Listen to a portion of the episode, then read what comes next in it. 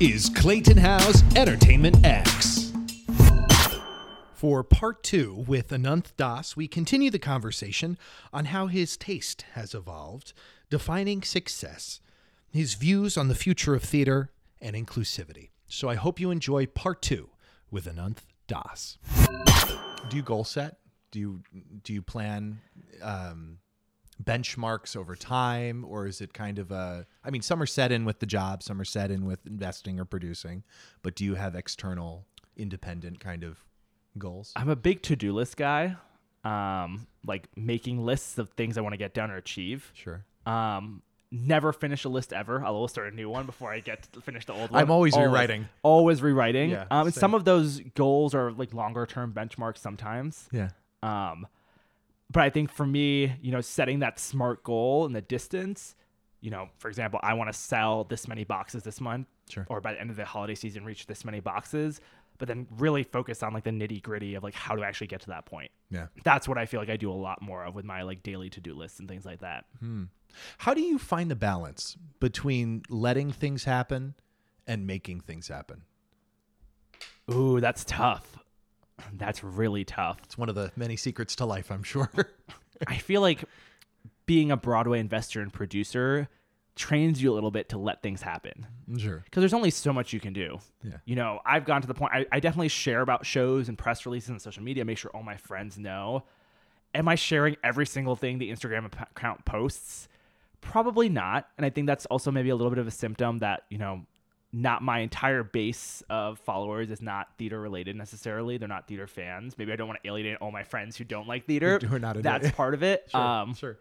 part of it's also probably because you know I have a business where I can be theater all the time, so I can flood theater down people's throats through the business accounts and things like that. Oh, sure. So like you, I can be a little bit involved with promoting my shows, and you know, I think being more involved is what I think you know the future of Broadway will be. But um, for just people thinking about collaborations and partnerships, but Sure. I think you know, theater is all about letting things happen. You know, I mm-hmm. can't control what the actors are doing. I can't control what the lead producers are doing. I can mm-hmm. only send my email, give my thoughts, raise money, give input. So I think Yeah. I've been forced to learn how to be okay with it. Otherwise, I'd just be angsty all the time. Yeah.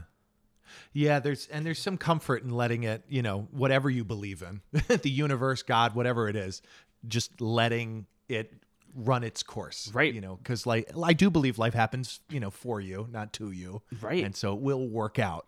And things happen for a reason. I think you really have to remember that mantra and Yeah. believe in it and know, you know, learn from it. Treat every opportunity as an education. Something happens you don't like, you know, reflect, think, Yeah. how did it get to this point, and try not to make the same mistakes again.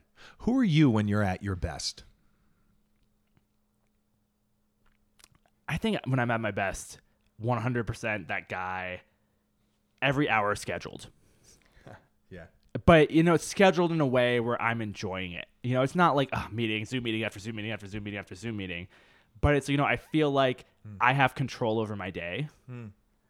And then that allows me to feel free. And I think for me, you know, I love, you know, having my meetings during my day, going out with some friends after, catching dinner, mm. just being that joyful person. Like I like to be happy. I don't like hating things. I don't like hating movies. I don't like hating musicals. I I like everything. Like picking a favorite's almost impossible for me, almost, but like Sure. I don't like to dislike things. So I think when you know when I have control over my day and my schedule, everything's like on time.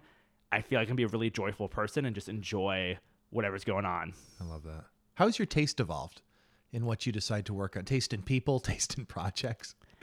You know, I think, you know, I feel like I'm thinking the movie Ratatouille right now, where Great movie. you Great know movie. the idea of like you know one piece of food is separate, another piece of food is separate, two different flavors. When you eat them together, it's a new flavor, a new experience. yeah. And I think a lot of my life recently has been kind of leading with that mantra with everything, where you know things separately can be great, but sometimes when you combine things, maybe it's better than before, maybe it's not as good as before, hmm. but it's a different experience that's enjoyable. So I think for hmm. me, it's just a lot about getting more of those experiences that maybe aren't as fun as something else or as cool as something else, but are still really enjoyable and appreciating them for what they are. Um, whatever the unique taste of food, the show I'm seeing, the people I'm hanging out with, like, and I think still treating everything as an education. You know, I come back to that. Um, Yeah. It's a it's a mindset to be in, and it's not like I'm mentally taking notes all the time. But you know, talking to people, thinking about it, being like, oh, in the back of my head later, reflecting on it and being like, oh, that was a really great point, or I really like how this person acted in this environment, Sure. or you know, they have a great group of friends. I'd love to get to know them better. Things like that. You know, reflecting and not just doing something and moving on. Yeah. Um, diving a little deeper, when self doubt comes in, when you have self doubt, if you do, is there self talk? Is there a, a general process that you have to move through it? I think for me, it's time to either bust out that favorite album of music Sure. or binge watch a few episodes of TV or something. I think it's really changing your mindset. Because for me, Mm-hmm. I can get over anything. Sure. Oftentimes, I just need a good night's sleep. But sometimes you just need to take your mind off of it. And I think self doubt is one of those things where you need to take your mind off of it, get in a new place, and realize, you know, once you have a clear mind, that self worth comes from within and that, oh, this is something I can do. This is something that I'm capable of. But I'm not going to be able to figure that out right away if I have these feelings of self doubt or anxiety. So I definitely need to take my mind off of it. So that's a big tool. Popping in my favorite album, or I guess going on Spotify because who pops in an album now? But, Sure. um, or Yeah. watching my favorite TV show, whatever that might be at the time, and just trying to take my mind off it for a bit. Yeah, it's amazing when you change the energy. You know, physically, the mind will change. You know, just going for a walk. Just Exactly. out, like getting out. I do that a lot. Just get up, go for a walk. Just this isn't something's not clicking. Let me just take a walk, and you come back and you're refreshed and you're. And I'm You're- one of those people like I wake up, yesterday's mood's completely gone. Yeah. I can get over it very easily, um, and I feel really grateful for that. And so sometimes all I need is a good night's sleep. What what's your what's your definition of succeeding or success? Yeah, I think success has a lot to do. You're not going to always reach your goals. I think I think tying success to my goals isn't necessarily effective because mm-hmm. I think my goals are always changing. They're constantly. I'm never going to be the person who I think I'm supposed to be. Mm. But I think for me, success is looking back and being like, wow, look at everything I've done in the year. Look at where I am. And if I mm-hmm. can look back and say three months ago, oh, I wish I didn't say that. I wish I didn't do that. To me, that's growth Yeah. that means I, I know better and I've, I'm succeeding because I'm growing. yeah. And so I always have to be, instead of looking forward, oh, I wish I, I wish I was producing this show or I wish I did this and look back instead of be like, whoa, I'm involved with all these shows or I reached all these people through my Broadway subscription box or I did X, Y, Z and be really proud of that and also look at, oh, that was really embarrassing six months ago. I would never do that today. Wow, mm. look at how I've grown. That's success to me. Yeah. Do you find, have you heard any common pieces of incorrect advice in the theater industry or in business or in life? You know, I always thought growing up I would be a workaholic. Always thought I was like, yeah, I want to be a workaholic. I just want to, you know, what else am I gonna do? Work and sleep. Like I don't know what I'm gonna do as an adult. I'm young. I can do that. And I thought that's what I wanted to be. And I think there's a theater mentality around that too. You know, mm-hmm. the show must go on. It's kind of related to that. Sure. And I've realized, especially during COVID, I don't want to be a workaholic. Mm. You know, I don't want to work all. I want to have free. I like not doing anything. I like hanging out with people. You know, New Year's Day, it was like 65 degrees. I had brunch outdoors with friends. I was like, wow, I'm built to be outside with friends and eat food. Yeah. That is what I'm good at. Like that's I'm what I want built to to do. eat. I'm built to eat. This is this is great. And I realized, oh, I don't want to work all the time. And it's really hard, I think, in our society to get out of that mindset that you know we sh- should not feel guilty for doing fun things and taking time for ourselves and relaxing or spending time alone reading a book or watching TV. And I think for me, just that workaholic mentality, I've been trying to not be as involved with and trying not to establish for myself and taking time for myself, which is really hard, I think. But, you know, I think that advice that you have to uh, be a workaholic and, you know, the show must go on. I don't think that's true. I think the show can stop. You can take a break. It'll be okay. Yes, yes. And I'm really glad you touched on that because even with taking a break or taking that time off, you can you'll still get it done. You know, you can still get exactly what you want to get done with the exact opposite mindset of like hustle, hustle, hustle. I have to be in front of my desk even at night after dinner. It's like not necessarily true. Absolutely. You can still hit your goals. I used to be a big yes person. Hmm. And I, I I definitely don't want to say no to opportunities and keep my mind open. But, you know, saying no or, you know, saying I need more time hmm. is okay. Hmm. I think trying to meet ultimately all these arbitrary deadlines we sometimes set for ourselves, hmm. you know, things have always worked out somehow. You know, even if I get something out three days late or something, it's always worked out. It's been okay. Um, so being kind to myself and saying no to people or saying no to the arbitra- arbitrary deadlines I set for myself, I think that's really important too. Post COVID, what do you have any views on what you think the theater industry is going to direction it's going to head in in terms of storytelling, in terms of operation, or general overview? Yeah, I think long term, we're going to go to a lot of more original shows and original stories. Mm. And I think that's going to be because there's a flood of familiar IP right now. And I think that's going to stay for a little while. Sure. But I think we're going to get a lot more original stories. And I think as younger producers come in, I think there's hmm. going to be a lot more questioning how things are done Sure.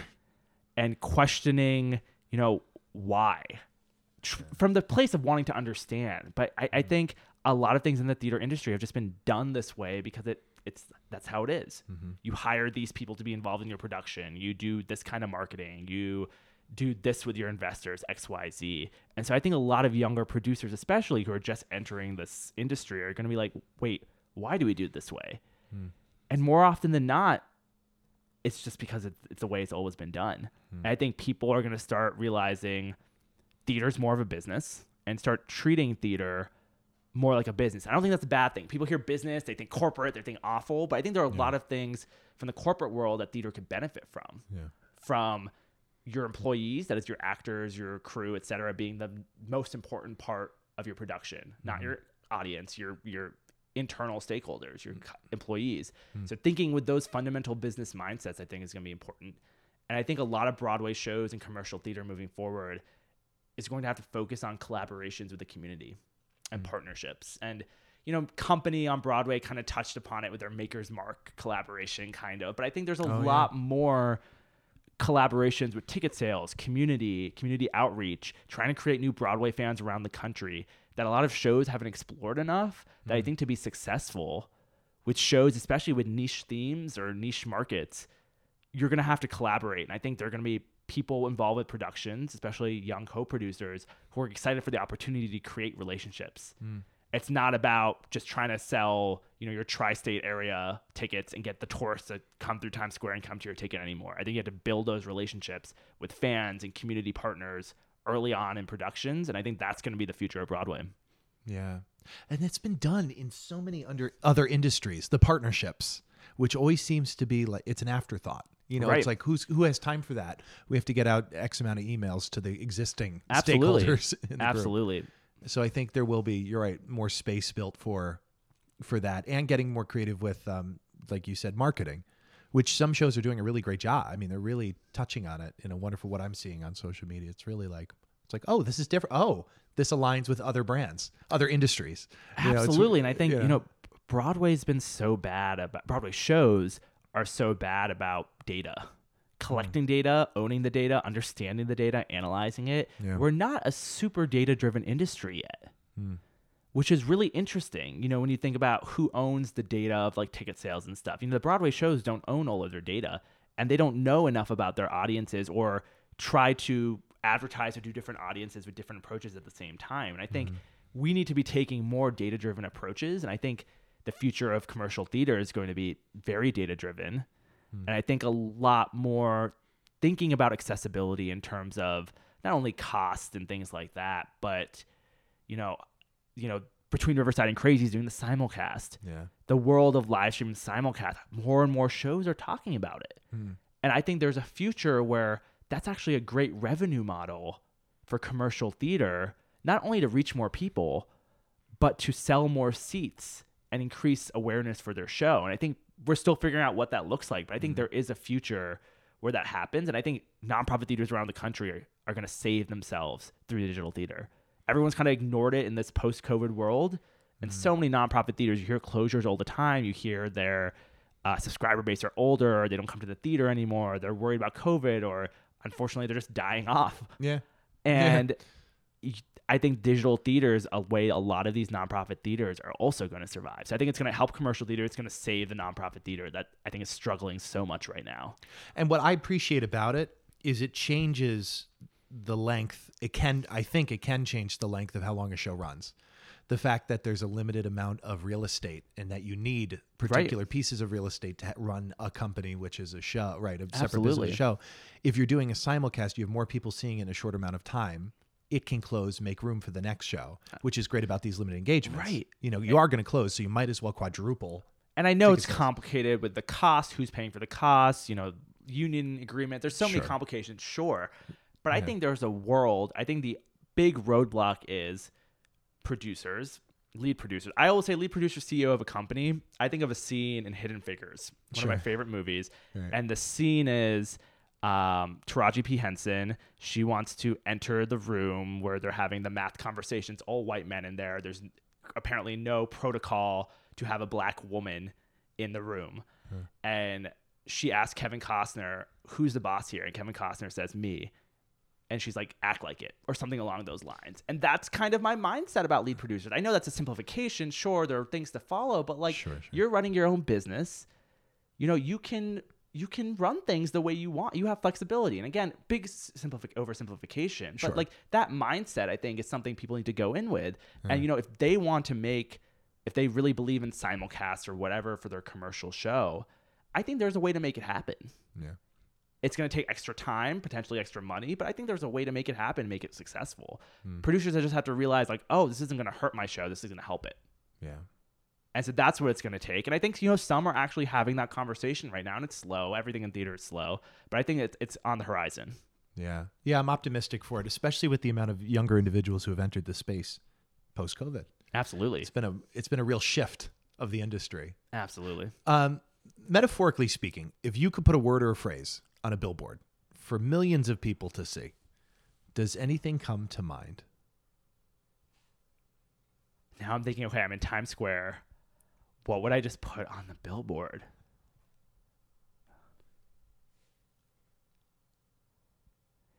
Yeah, I'm trying to. I, I have this, you know, now life mantra that's in my head. I'm trying to put it into one word, and maybe the one word is.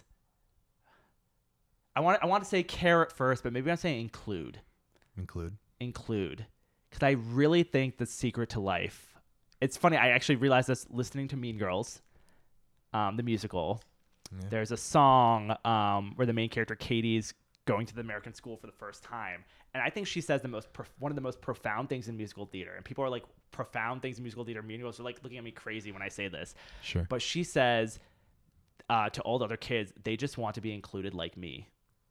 And I'm like, wow, if I knew that in high school, I would be a totally different person. But I realize, even as an adult now, really the number one thing everyone wants is they want to be included. Yeah. And if you lead with that, whether it's friendships, social circles, whatever, everyone just wants to be invited and feel like they're included. And I think that's a way to solve so many situations. If you just remember that about everyone, no matter how they're ask, acting, everyone loves to be invited to that party, even if they can't go. They want to be invited. Everyone wants to be included. And so I think leading with that, um, and Mean Girls is what kind of was my uh, epiphany with that lyric. So I think include. Yeah. I love that. I love this conversation. I'm so glad we've taken this time. Thank you for thank you for diving deep with me. Is there anything else you want to add before we wrap it up today? Oh, this has been lovely. Thank you so much for having me. I feel like we could talk for hours about all of these things, but I'm excited about the future of theater. And I think it's people having conversations and people realizing, you know, whatever idea you have, there are other people who want to listen. There are other people who want to talk about it. There are other people who want to make it happen. You just have to find them. And I think platforms like Instagram, Twitter, Facebook, we're out there. You know, Clubhouse was great while it lasted for a little while, Yes. but unfortunately that's not there anymore. But there are still people out there. So I think it's just find those people and put it out in the world. You know, I say I got became a producer because I kept telling people I want to be in the business side of theater, and then I kept saying like, oh, I want to produce one day, and suddenly all these investment and producing opportunities came my way, and it's been like a snowball effect tumbling down the hill. So hmm. I think really like manifesting and putting it out there, and things will come to you eventually if you're patient. People of the world. Ananth. You've been listening to Entertainment X, the podcast. You can follow Entertainment X on Instagram at underscore Entertainment X underscore. If you haven't yet, go to Apple Podcasts and subscribe, rate, and review this podcast. Join Clay next week for another curiosity conversation on Entertainment X. Thank you for listening.